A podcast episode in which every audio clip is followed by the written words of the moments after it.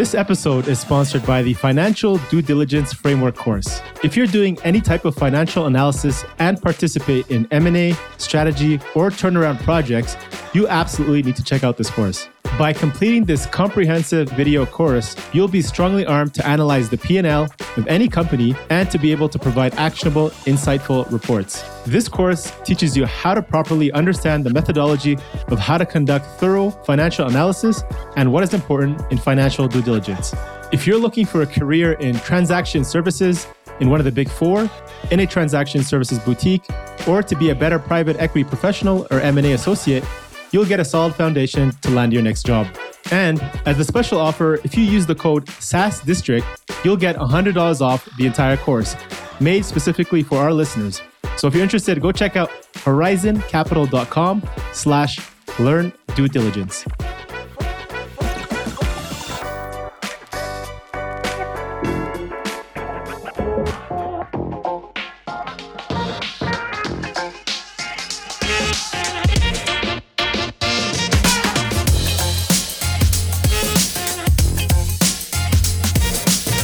Hello, hello, everyone. This is your host, Akil Jabbar, and welcome back to another episode of SaaS District. In today's episode, we'll be talking about why product and help content is important and high level SaaS growth challenges that we face every day. So today we have our guest, Akis Laupodis, joining us. Akis is a serial entrepreneur, revenue and growth operations advisor, and he's also the founder at Help, Helpful Docs, where they create knowledge base, help videos, product guides, and all the helpful document users need. Akis is an expert on customer needs and designing impact solutions to the existing problems of the B2B and tech industry. So, welcome, Akis. Super excited to have you on the SaaS District show today. Thank you for having me. Super pumped to be here. Uh, so, I want to get into a topic that's you know probably probably the most uh, spoken about and, and, sought after, which is lead generation. Right, that's the, the kind of blood of, of any SaaS company out there. Uh, we know you're an expert in growth and value generation, and you know, topic that's brought up from SaaS founders, entrepreneurs is you know, how, do I generate more leads? And more importantly, how do you suggest getting the most value from each one, right? Because we see people think it's all about volume, but sometimes it's, you know, making the most of each one. I think that makes a big impact if, if I'm not uh, mistaken. Yeah, that's actually a really good question. So uh, basically, you know, over the years, I've worked with a significant number of startups, and I've seen startups in very like very niche industries, but also you know broad ones like CRMs, for example, which you know they don't focus on on just one industry. So I've worked with those teams on a number of projects. So from inbound, traditional like ads, content marketing, lead magnets, uh, you know that sort of thing. Um, but I've also worked on outbound, and what I've seen is that basically the, the one common trend is that outbound is much more efficient when you target larger companies. So um, mm. when when the the people are identifiable the companies are identifiable uh, if, if you go like enterprise you can also use like abm so account with marketing techniques and stuff. But generally speaking outbound is is hard. Like th- there are a lot of saas that are targeting broad um, uh, like small business categories and it's very hard to um, to, to make an impact there because first of all there's thousands of people who are trying to you know to, sell to them like cold calling or cold emailing or trying to reach them with even direct mail. I've heard some people have tried this. So but in my experience um, outbound is is not the best strategy especially for like earlier stage companies. Like once you've figured out other channels and you can generate leads in a sustainable way uh, through other channels, um, then potentially outbound in a much more targeted way might make sense. But in the beginning, is it's it's harder. So there are certain exceptions to this, of course. Like I know that many tech uh, founders, when they sell to other startups, they tend mm-hmm. to use outbound and, and like cold um, uh, outreach, and and that works. Like it doesn't mean that it doesn't work in in uh, like in any scenario, but generally speaking, if you don't sell to to people who are, are very responsive to to cold um, outreach, then that's not going to be very efficient. So um, I'll share with you one technique that we've used, which is very overlooked by SaaS. So okay. there was um, there was a point where we realized that um, we we needed to actually educate the customers heavily. Um, so that education was uh, falling onto you know the sales team that had to do like super long demos with uh, the the leads for educating them not on the product itself because that's the pretty obvious thing that's their job um, but it's actually educating them on generally the transition they have to make in order to switch to that SaaS, SaaS solution so um, a good example of that is uh, is actually the, the company that I'm advising right now, B2B Wave. So they provide a solution which is uh, designed for managing orders and mm-hmm. receiving wholesale orders. Most of the leads that come to that SaaS um, are business owners that run wholesale businesses, and they they just they they either they've used some form of like really old fashioned system or they've never used the system. It's all pen and paper. And they're making this transition for the first time. They're adopting any sort of tool for like you know automating and scaling their operations. And and they have the, the education that they have to go through is actually very heavy because they have to understand concepts which have nothing to do with the product. They, it has to do with how you you would manage your business using a software versus using your like you know pen and paper. Um, so so in those cases, you actually need um, a really, really strong educational component because you are going to be the one that's going to be uh, training and educating the customers. So you need to be really good at this. So a good example um, is that you have to have recorded video content, you have to have tutorials, and you have to walk them through the content. And those tutorials have to be placed in different locations across the funnel. So the example I'm, I'm, I'm, going to share with you is not related to, to B2B Wave, it's from another uh, company. So okay. in, in that company, basically, we recorded the demo, and the demo was was aiming at the same objective. And the, the funnel was ads. We, we had some ad, we were running some ads on Facebook, and then we were sending people to uh, basically a registration form so that they can actually watch that thing. And then uh, once they've watched it, then we were actually scheduling a call with them, and then we would actually uh, go through a quote and and, mm-hmm. and and you know and the sales process. So we managed to get a really interesting conversion rate. So we had about 33% of the people that clicked on the ad that actually registered to watch the wow. video, and then from so uh, giving you instead of giving you percentages i can give you actual numbers like as examples so if you had a, a thousand clicks you would get 300 to 350 registered people um, and then from those you would get like one third of those would actually watch it. And of course no one watches everything. They would watch like the first 10 minutes. And then from that they would actually watch um, so we sorry, we would schedule about 30 to 35 calls, and then we would have a close rate between 50 and 60 percent. So that meant about 15 to 17 customers from that initial campaign of a thousand clicks. Um, so sorry, uh, uh, the beginning of the funnel being a thousand clicks. So mm. that meant that like uh, the cost of acquisition for this one w- was fluctuating because it was very seasonal. So it was going anywhere between like, like 150 to 380 dollars, um, which is very like it's it's a very good number for for, for that um, for that that industry and for that type of software. So um, mm. I know that everyone is trying to get like ads to to landing pages and people to sign up, but sometimes yeah. you know video content um, from an ad is actually a good a good idea. So I don't, I don't know if you want. Yeah. So just a couple of questions there. So is that that video within the ad, or is it you sending it to like a another custom built landing page or sales page, or just a video kind of a sales letter, and then from there the scheduling call? What's the funnel look like? Yeah, so no, it was a landing page and the video was behind a form. So they would actually, to access the video, they had to share some basic details like name, email, phone number, so that we can actually reach out to them. And and yeah, and that, that and the way we did the outreach, I mean, in order to get those types of numbers, you actually need to be very targeted in your ads. You can't just yeah. do based on interest. So we would actually download the list of customers and then we would do lookalike ads on Facebook, which like, you know, a few years ago, they were very effective. Yeah, yeah, exactly. Well, and, and just for people to, you know, maybe for context, people trying to run something similar, a campaign like that, um, you know, lookalikes, I, I know you need a generally a minimum amount of, of email list, you know, whether that's existing clients or finding them from, from a database. Uh, how, how many emails are you typically looking to get for to, to be more accurate there? And, yeah, I think that any anything under a thousand emails is probably not mm. going to work. Um, so mm. yeah, so so like even like for example, a SaaS, a B two B SaaS that has three hundred customers, and you have about you know three contacts under each customer so you can use all three emails so that gives you 900 uh, emails and then you can augment that list, you know, with a number of techniques that are available out there, and then you can get to a thousand. So like by you know finding a database of an additional 100 leads. So you you can play around with it, but like you can use all the, the contacts in your um, in your CRM. Like it doesn't have to be just the, the one person that's kind of like the admin user. Yeah, yeah, that makes sense. Uh, and, and then in terms of how you're getting the most value from each one, so uh, yeah, it seems like you've optimized the funnel. Uh, you know, sending them to a call and then you know converting you know really really high amount of them. How how are you able to convert the 50 60 percent? Is it because they've already watched the video and they're they're already kind of really warmed up at that point, or is you know something in your sales process that you've you've done well there?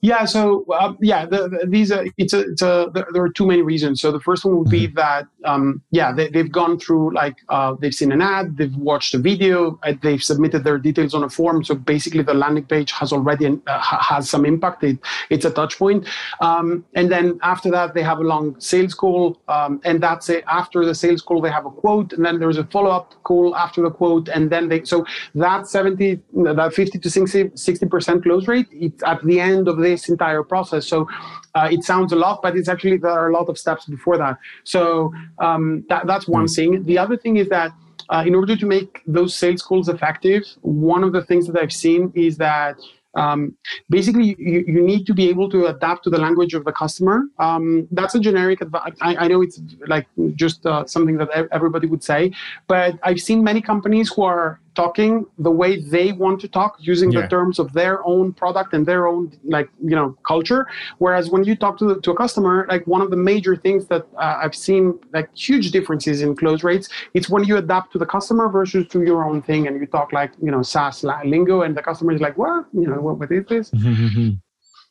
Yeah no, that, that makes sense. Yeah i will see you know going through some sales demo how scripted it is and i can tell it's following a script and the questions they ask and I'm like, okay, if you, if you just take a little bit more time and try and listen and try to make it more, you know, more customized, I'm sure this would be a lot more of a valuable conversation, right? So yeah, I yeah, and especially that. It, that's a really good point. But especially for people who are like coming from a very different background. So, for example, uh, like the example I gave you earlier for B2B Wave, um, they, these are people that have never used the software platform. So, if you tell them um, if you use terms like, uh, you know, uh, nothing comes to mind right now, but if you use a specific term that, you know, uh, doesn't make sense for someone who, who's not used to using software, then you're making it just harder for them to understand you and, and, and, and for the things you say to resonate with them.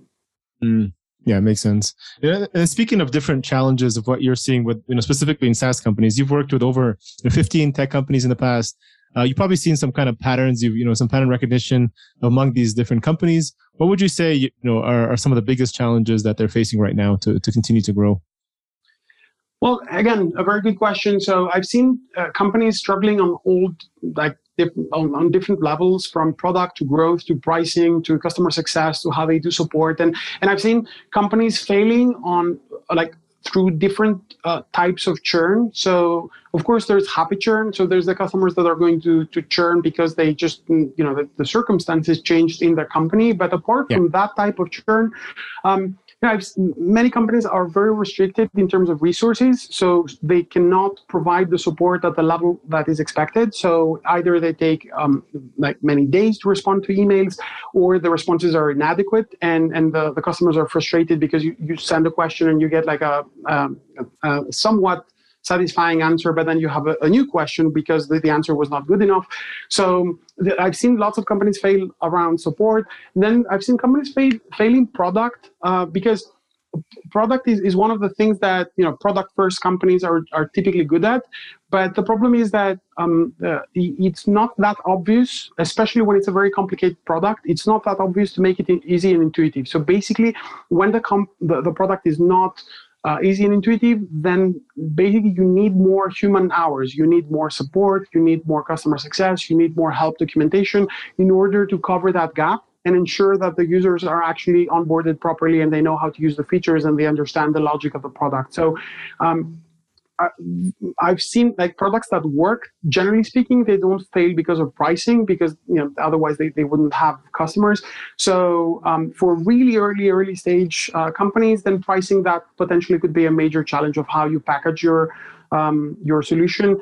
Uh, th- there are products that where the pricing makes sense, and there are products where the pricing is adjusted to the value, or at least they try to adjust it to the value they create to the customers, and that's typically not uh, a good idea for early stage companies because you don't understand the value that you create to companies. So it's it's not a good idea to try to maximize revenue. Um, mm. So, but, but generally speaking, product i think would be like bridging the gap between like how intuitive your product is and how it is how fast people can can get to um, getting value from your product. I think that that's the biggest challenge i think i've seen.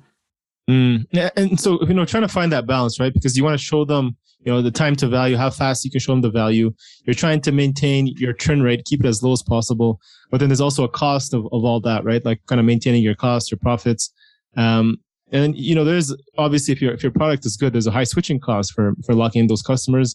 Uh, do you have any strategies that you've seen that worked well to kind of keep that that balance between your economics and, and your books, and then also making sure to to reduce the churn, uh, I guess, and, and giving that, that that support that's needed to keep them on the board for for the long term? Well, I think that the, that's the reason why I decided to to create Helpful Docs, so the company I founded uh, recently. So mm.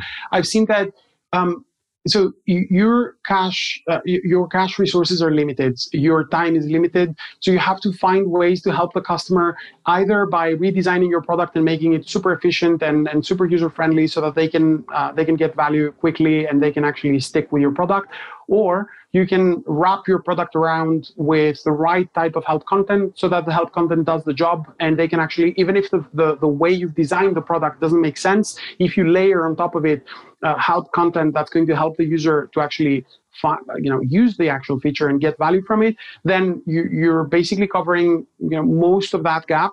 Um, but then again it comes down to how you create that content and what content you need. But generally speaking from no content to some content there's already a huge uh, positive impact. Now from some content to the best content yeah again there's a huge impact but that's like for early stage companies if you don't have help content embedded into the product or in a very easy way for users to actually go and find answers on their own phone and they have to ask you everything on, on, on the chat or on, on by, by emailing support, then that, that's probably not like it's it's a, just a vicious, vicious circle and you you won't mm. get out of it. Makes sense. That makes perfect sense there. Uh, yeah i mean have, having it as clear as possible for people to access they know what they're able you know able to solve their problem without that frustration right? Because as soon as that frustration kicks in i think that's where you know people are like okay i want a refund here. I mean this is not making sense to me. This is not what i'm paying for and it's easy just to to blame the the product, but it's probably just your system and, and what you know lacks some kind of resources that can easily be be fixed uh, if you pay attention to it. Um, exactly. And then looking at the entire kind of funnel optimization, right? I think that's another part. You know, from you know, you have to look at your CAC, you have to look at your LTV, your entire marketing budget, and, and sales for the balanced ROI. What's uh what's maybe a strategy you like to follow to bring in or, or build a funnel into you know a healthy and balanced return to sure it's to make sure it's optimized and, and you're generating that that good ratio there of the the CAC to LTV ratio. So that, that's a good question, and I, have had the, the, the the advantage of basically being um, uh, being exposed to the entire thing. So I've been um, you know in teams where I've worked, especially teams where I joined as the first sales slash growth person, and then I built a team, and then I kind of like moved out into um, uh, like an advisor role. So basically. Uh, like if if if every company could have salespeople feeding their knowledge and the and what they hear into uh, someone who can actually convert this into marketing projects and marketing campaigns and growth projects, then I think there's going to be a huge advantage. Um, the, the, the, impact is going to be huge because my role in, in, my previous roles before I founded Helpful Docs was to actually connect the dots. Because if there is someone that connects the dots between what's happening on the front, on the phone calls, what's happening on the product, how people are using, what what tickets are they submitting what do they struggle with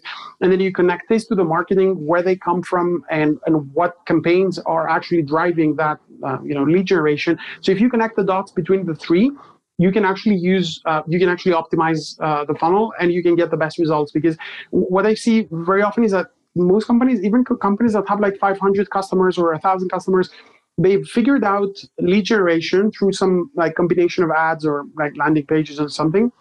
So that's kind of like uh, working on its own. And then there are those leads that are coming into a tool and then support is working in order to support those, uh, the support team is working to support those leads in order to convert them and answer their questions and, and like fix things that they might need or help them to, to understand how to integrate things. So that's a a second category, but it's completely disconnected to what the advertising is doing and what the marketing and how the leads are coming in. And then you have a third one, which is the sales. And the sales, I, I know it's hard to believe, but in many companies, many SaaS companies, the salespeople they do not have access to the to the support emails that users are exchanging with uh, the you know support team. So basically, you don't know what's being discussed, um, and and you have to actually ask what, what did they ask on support so that you know what to say in your next phone call with that lead. So it's, it's, like bringing all the dots together so that you have a full image on what's happening at any given moment, and then you can start optimizing step by step. So from the ad to you know uh, onboarding, from onboarding to um, you know first features or uh, depending on how you want to plan this, um, and then to actually uh, convert them, and then to expand the revenue because the revenue expansion is also a big part of it.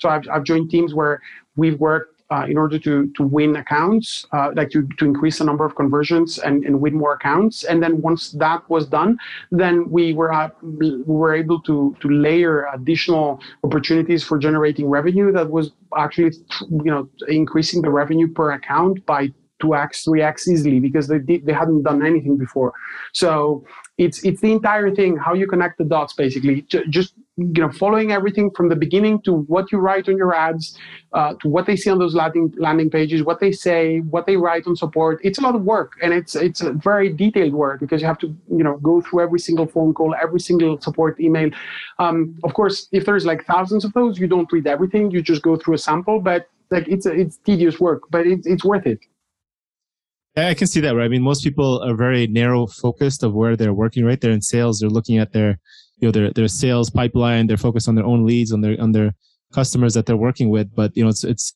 it becomes a lot more, I think, uh, valuable when you have a whole the whole kind of picture of what's going on from you know end end to end, and everybody's you know transparent in the communication. But it sounds easy, but I guess it's it's hard to stay. You know, uh, there's so much going on when things are moving uh, to be involved in all of it. But I can see how how valuable that can be if you if you're able to see you know what's going on after the, the deal's been closed, right? Yeah, exactly. Yeah.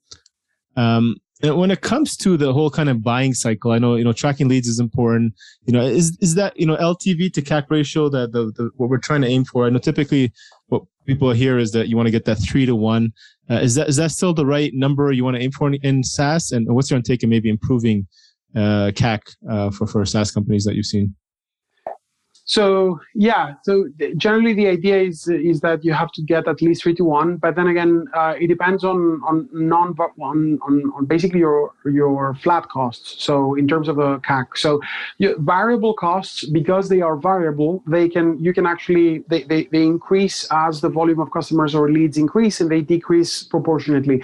Um, the the flat costs they don't. So if in, in some situations you you go for a three to one um, and and you have a really high flat cost of like for example you you you have a really uh, bad compensation plan and your sales team the the the um, uh, the fixed salary, not the commissions, and the fixed salaries are very high, which I've seen in many SaaS companies because many SaaS founders are not salespeople themselves, and there's there is some hmm. knowledge out there, but there's limited experience on how to structure a compensation plan and how to structure like basically HR costs that have to do with CAC.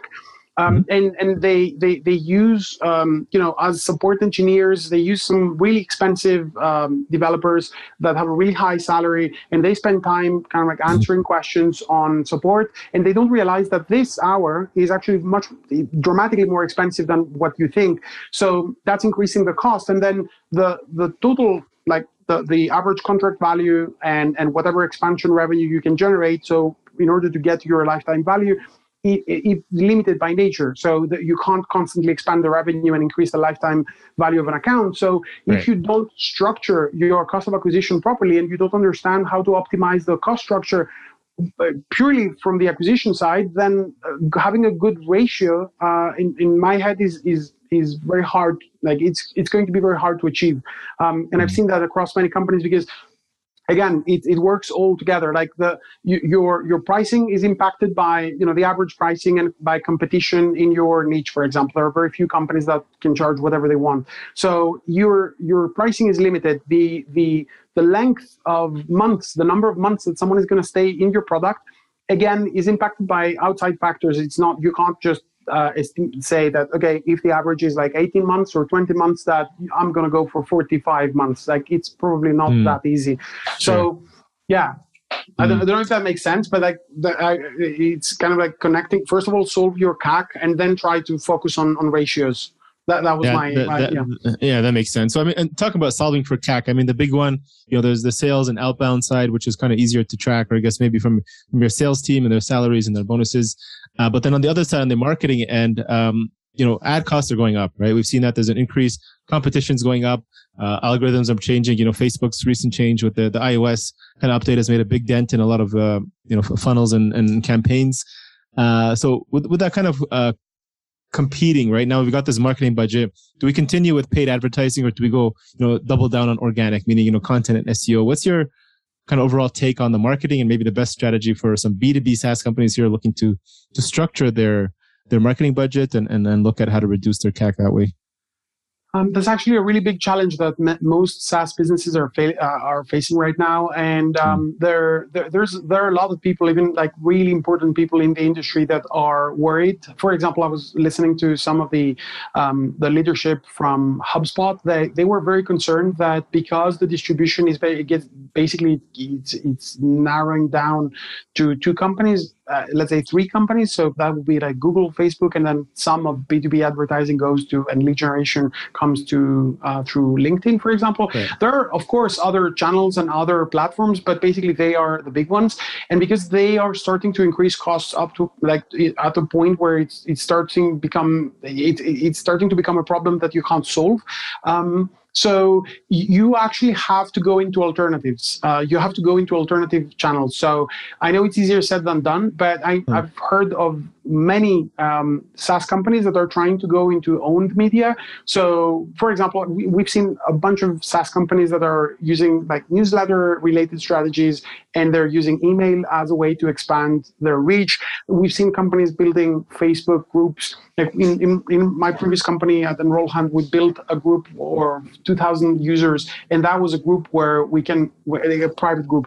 Um, but that was a group where we were actually having conversations with leads and we were gradually converting a percent, like X percent of the users in that group um, every month. Mm. So basically, owned media, owned channels, and alternatives because it's it's just um, uh, uh, for, for many businesses it just doesn't work anymore, um, and it's it's going to get worse. So it's you, you need to go and, and look at alternatives.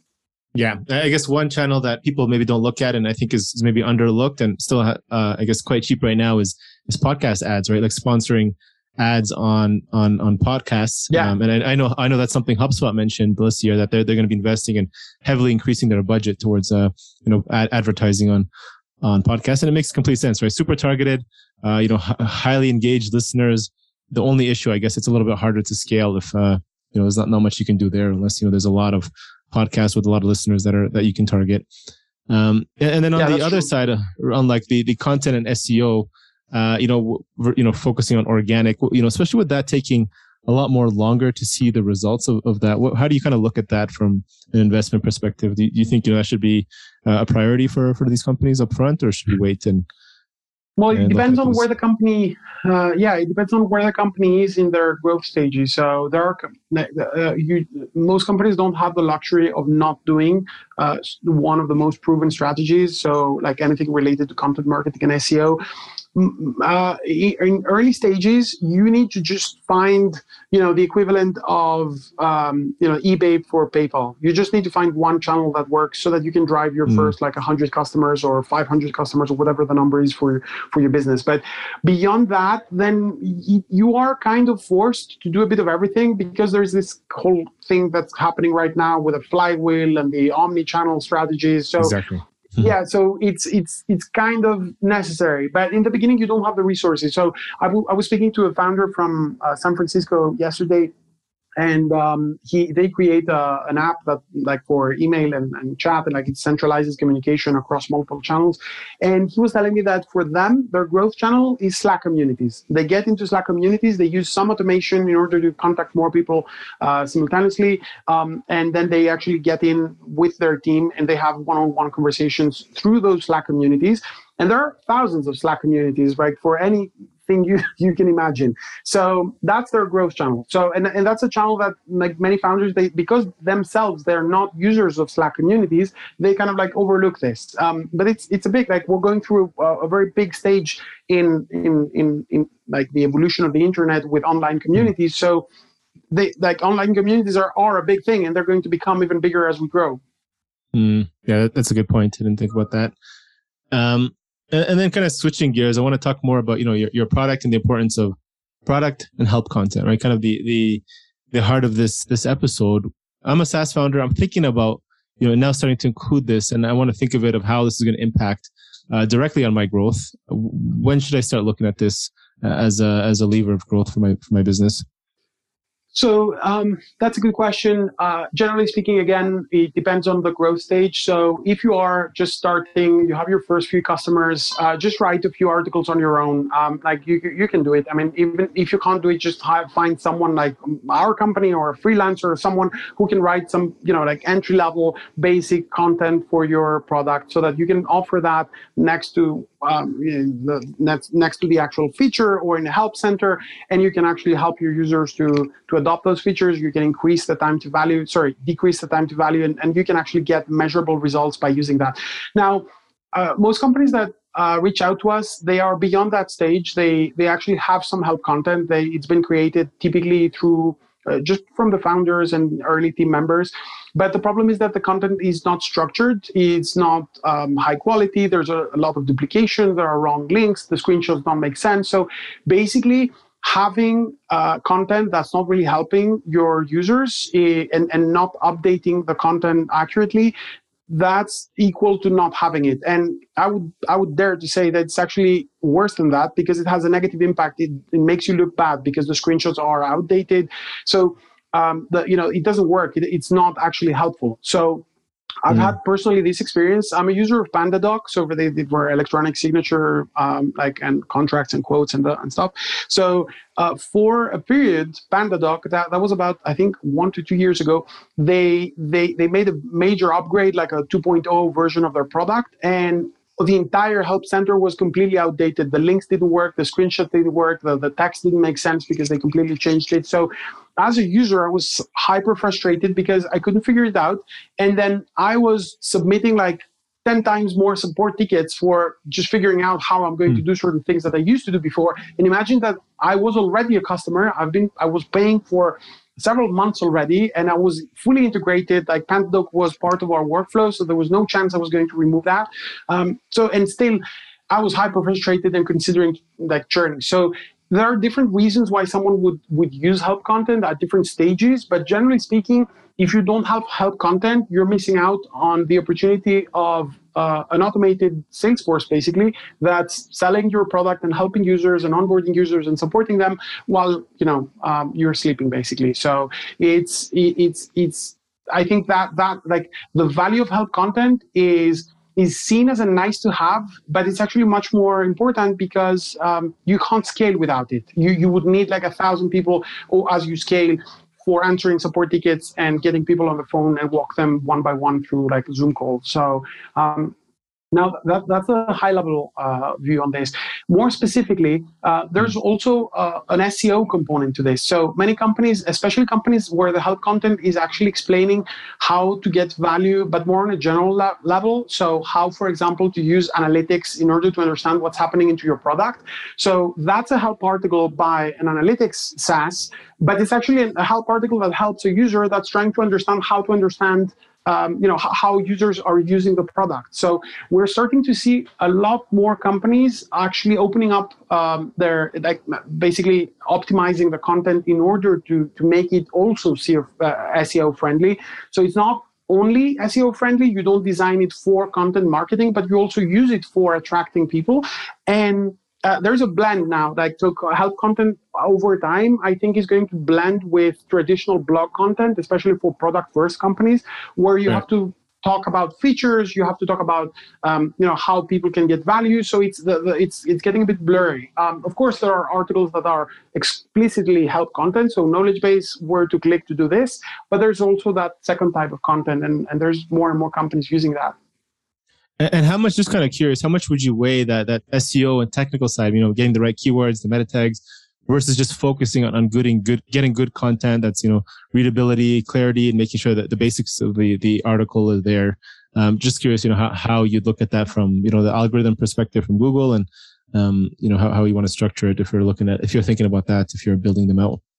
Yeah that's a good question. So basically, I would I would say that because um, the product related content has to help users and it has to be designed for helping users. You you write the content, you create the content with that in mind first, and then at the you know as you're doing it you basically try to optimize toward you know for google you don't optimize for google because when you optimize for google basically you're you're you're unable to provide the value to the users in the way that you want to provide it so exactly. that's yeah so it's not your first priority it's your second priority but um, it, it, it's you, when especially help content that's that's open to the web and that's uh, answering a very specific question or is like basically it would get discovered through a long tail keyword then uh, it, like of course you need to optimize it but it's, it's not your first objective to optimize it because you're targeting the user that has a very specific issue or a very specific problem and they're trying to find this and typically, um, you know, it will get picked up. Uh, so that's at least what I've seen until now. Now, of course, because more content gets produced,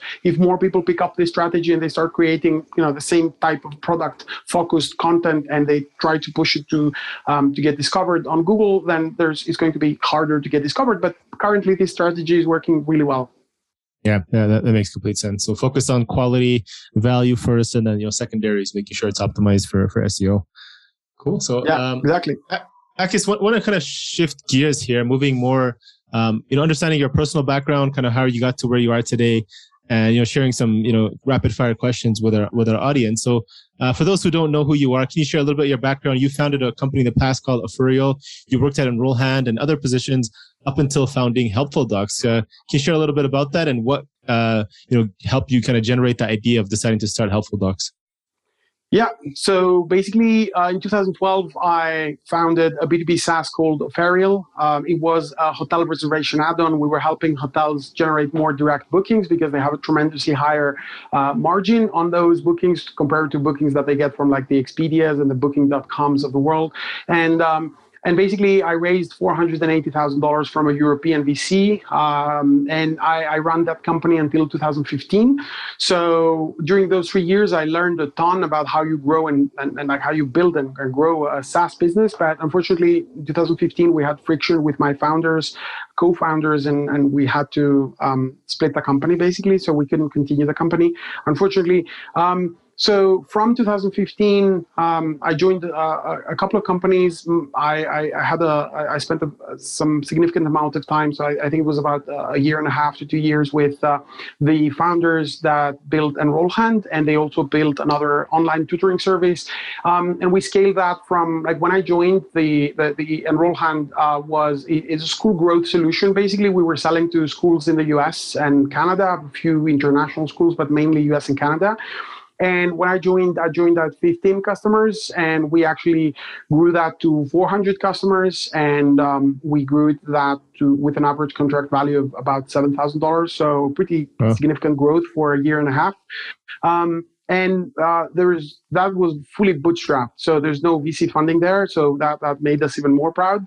Um, mm. And then um, I joined uh, B2B Wave as a head of growth and, and, revenue. So I'm basically number two next to the two co-founders. Um, so doing everything like restructuring the entire company, restructuring the, re- how, the how, we attract users, how we grow um, the revenue, how we expand, um, you know, and, and just the, the, whole strategic focus. So all of those experiences helped me to understand, and, and the 15 SaaS uh, that I've worked with as an advisor, um, uh, they, they've led to the creation of Helpful Docs because I feel that that's the, the biggest uh, value creation surveys for SaaS businesses of different sizes, um, and and and that value is um, is sustainable value. So it can actually help companies grow. So that's where that that's why I, I actually made the decision to create this. Well, and, and uh, in terms of where, where are you guys in terms of size today, um, and have you guys raised any capital, or is this completely bootstrapped? No, it's completely bootstrapped. So it's just uh, me, an early team member, um, and a few remote team members. So it's a small team. We're about five people right now, and a few external, like the, the additional people um, uh, in addition to the five. So um, in terms of customers, we just have like under 10 customers. We just started. So it's um, it, it's been growing pretty fast for the number of months that we've that we've operated this. So I start the idea started at the beginning of the year, and then I've been like kind of researching it and trying to find, um, you know, uh, when when would be the good time time, the best time for starting this. And then a few months ago, I decided to go ahead with this. Nice. I, I love something you said earlier. It was like, hey, we built this company and we were completely bootstrapped. We didn't take any any uh, any outside capital, and we were proud of it, right? So there seems to be like a a proud uh, kind of feeling when you're able to build something without having to take external capital? Yeah, no, because I, have been in both worlds. Like I, I, I, raised that like half a million dollars for my first B2B SaaS, and then I joined another company and I saw a completely different world where basically you don't you don't have the luxury of burning money to learn. You you have to learn without burning money, or if you burn money for a number of tests or like growth projects, then um, you know you, you, have to be very very careful with your money. Um, you have to to select people in a very different way. Um, early team members play hugely important role when you're bootstrapped because you just don't have the luxury of hiring the wrong person. When you're you're VC backed, you know there is some room for errors uh, because you, you, just have more cash. Um, so I'm not implying that you know most founders should like just do whatever because they raised money, but you, know, you understand what I mean. Like if you make a yeah. mistake because you are a first time founder, for example, or because you're in an industry that you haven't worked in before and you just don't know the mechanics 100%, like absolutely perfectly in the beginning, uh, you know, you, you're you're not you're not gonna the business is not gonna die in three months. But in a bootstrap business, it can die because there's zero revenue. That's right. You, you have to be a lot more disciplined. There's no there's no option or choice versus with uh, you don't have that that flexibility to to make as many mistakes as as many mistakes as you could if you had a lot more capital supporting you, right? Yeah, exactly. Yeah. Um, so Akis, kind of rapid fire questions here before we kind of wrap up the, this interview. It's been, it's been great. Uh, lo- looking back now, what's one piece of advice you wish had known and you would tell your 25 year old self? Well, uh, th- that's an easy one. I would I would actually get uh, push myself to go and work for one uh, of the big tech companies like the Googles and the Apples and all of that. Um, there there's an obscene amount of learning that that you can do uh, for people that have a founder DNA and they can actually take that knowledge and convert it into into like actionable um, um, you know insights.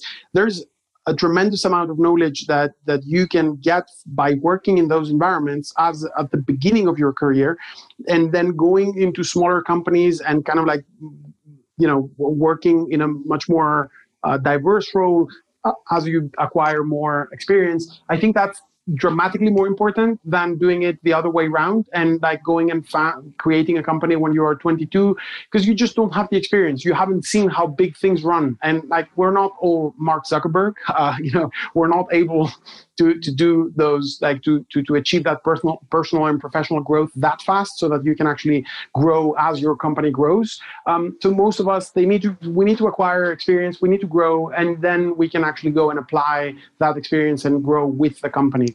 So i don't know if that makes sense but that, that that's kind of my gut feeling. No makes complete sense. Um, who or what are some of the best three resources it can be books people mentors or people you follow who you'd say have been the most instrumental to your success over these last few years? Um, unfortunately, I don't have a, a, specific name that comes up right now. Uh, there, has been people that have influenced. Like for a period, I was really passionate about Tim Ferriss and his books and his mm-hmm. podcasts. Mm-hmm. Um, but beyond him like there's nothing that comes to mind right now like as a as a major resource um, there's one concept that has changed a lot mm, the way i see things in the recent years and it's actually a concept called um, uh, continuous improvement. It's a manufacturing concept which I learned from the founders of Enrollhand. It's actually that concept of incremental improvement that you do gradually, like a 3% improvement every day at the end of the month, at the end of the year, is actually a tremendous like improvement because it compounds. So that culture of continuously micro improving things, and then when you have the opportunity to do major improvements, I, I, I did a lot of reading. I bought books around the, this topic of continuous improvement and how they do it in a manufacturing concept. I think if, if you learn this, it's it's a it's a really good uh, skill to have. Yeah, yeah, I love that. The continuous, that kaizen mentality. Yeah, right? exactly. Yeah. yeah. Okay, that's that's fair. Um, Akis, you know, obviously had some good success from, you know, founding your company to working with so many companies advisor and now starting your own company. So a lot of flexibility and freedom uh, to be able to build uh, interesting products. What does success mean to you today, though? Whether that's personally, business, financially, life, you know, there's, there's no right answer. Yeah, that's that's actually a, a, very good question again. But uh, um, so I, I, think like I'm I'm 38 right now, and I have a, a, a three year old son. And um, yesterday he started daycare for the first time, and and so uh, I'm I'm really excited, like super happy about you know uh, work and growth and revenue and and milestones and and and you know uh, do, doing what I do.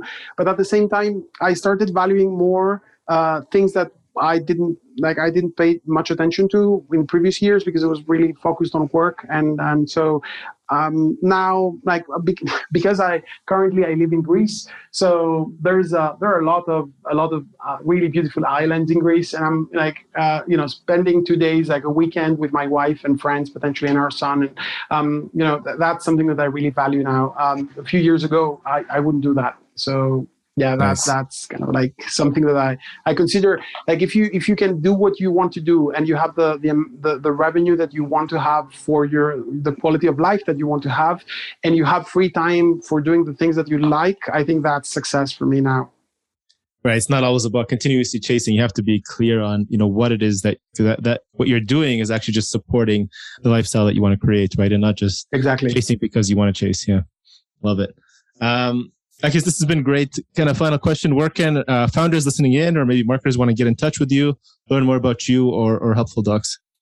So basically, uh, the best place would be Twitter. So at Akis Laopodis, uh, that that would be my hashtag. I know it's a it's a, it's a mm-hmm. mouthful, so uh, if you can link to it in the show notes, that, that would be great. And then my email is uh, al at helpfuldocs.com. So that's al two letters al at helpfuldocs.com. I'm more than happy to hear from any of your listeners. Awesome. Th- thank you so much, Akis. I appreciate you you jumping on today. Very grateful. Thank you. All right. Cheers. Thank you all for listening in to this episode and joining SaaS District today. Don't forget to leave a review and subscribe for future episodes where we interview top leaders in the SaaS industry. If you're a SaaS company looking to grow and unlock the true value of your business, get in touch with us at horizoncapital.com. And myself or one of our consultants will provide a free assessment to help you get there and hit your goals. If you have any feedback or suggestions for this podcast, please DM us on Instagram or LinkedIn at Horizon Capital and help us improve our content for you all. Thanks again and hope to see you on the next one.